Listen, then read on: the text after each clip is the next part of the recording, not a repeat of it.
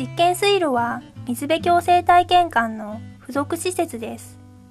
水路の長さは25メートル、幅は5メートル、側面にはアクリルガラスが設置されており、水中の様子を間近に観察することができます。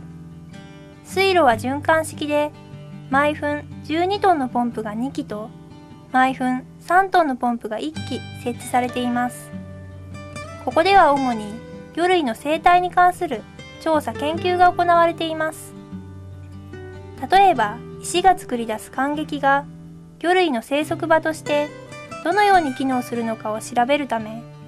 石積みの水際を水路内に再現して魚を放流した実験を行っていました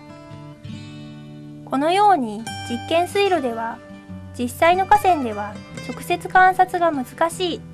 水面下の現象を再現し詳細な調査を行うことができます。